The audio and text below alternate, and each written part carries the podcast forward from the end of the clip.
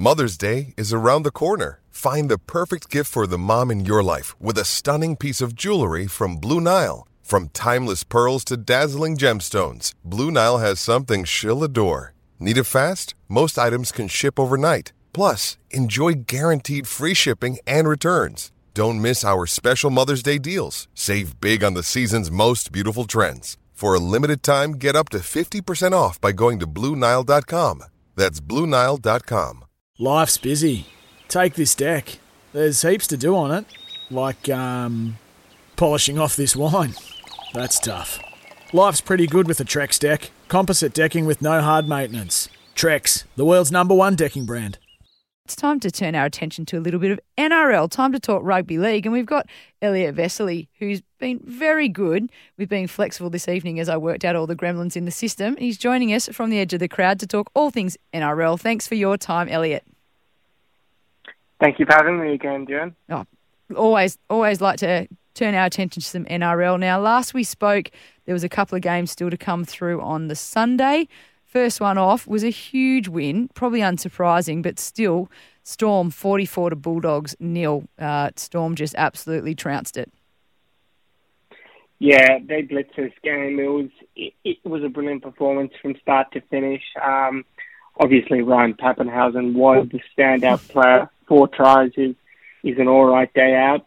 Um, he scored 28 points uh, in that game with them winning 44 nil. Um, I think you'll be better in putting that into AFL context than me, but that is wild. It is wild. Um, it's it's so big, and and Jahrome Hughes was excellent. Xavier Coates was very very good. It was such a dominant performance from the Storm, and they really uh, showed the league why they are, you know, still the dominant force in in this league, and um, that they can put a big score on, on really anybody. I know that it was maybe it's a bit rude, but I know it's only the dogs, but it, it was very impressive. It was very impressive. Hard time for the dogs to, to continue on from. The next game to round out the Sunday action and to close off the round for the NRL men's was my side, the Eels, over the Dragons, 48 to 14. Happy Wallace. Yeah, it, another huge win. It, it was it was a lot of tries on Sunday, um, but probably the standout player from that match was Mitchell Moses. Um, he was so so good as well. It was I think 24 points he scored, something like that. It, it was just their, their their attacking movements looked slick. Their their defense was tough.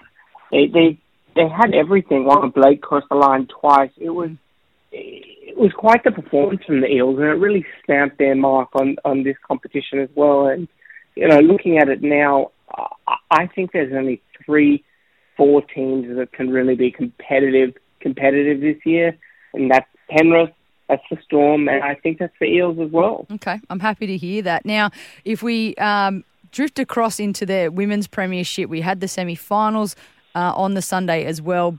Uh, Dragons got up over Titans 24 to 18. I pro- probably expected that. What I didn't expect was Broncos to go down to the Roosters 22 to 16. Roosters get up over the Broncos, and we'll now have a Roosters Dragons grand final this weekend. Yeah, I, I was out there on Sunday covering the game at Leichhardt. It was a great day. Um, the the first game with the Dragons Titans, yeah, it's probably not a surprise, but uh, the Dragons looked very good again. Emma Tom Tonegato was was great. Uh, Bartlett was great. Jaime Chapman, mm-hmm. well, was was very very good for them. I think it's still a great performance from the Titans coming out and, and playing finals in their first season in the NRLW. Uh, and they they'll have a lot to work on, and they can only get get better from here. So it was good signs. Um, but switching to the other game, mm-hmm. it was such a shock upset. Uh, everybody at the stadium were, just had their their jaws on the floor. It, it was crazy that the Broncos lost, and there is no really comparison that I can think of in NRL, in AFL, AFLW of a team that is this dominant.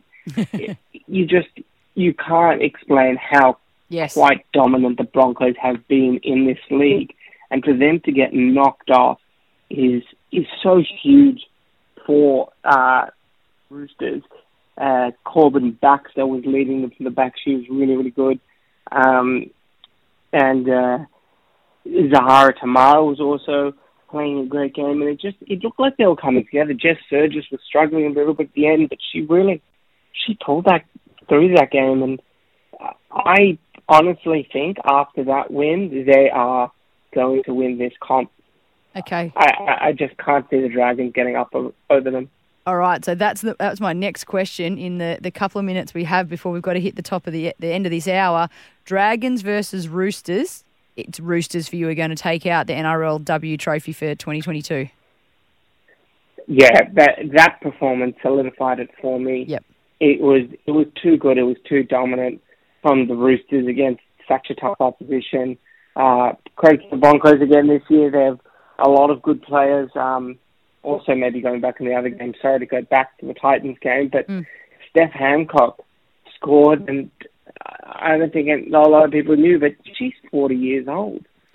Okay. 40 years old playing in the NRLW is such a huge achievement, and that is that's amazing for Steph, really.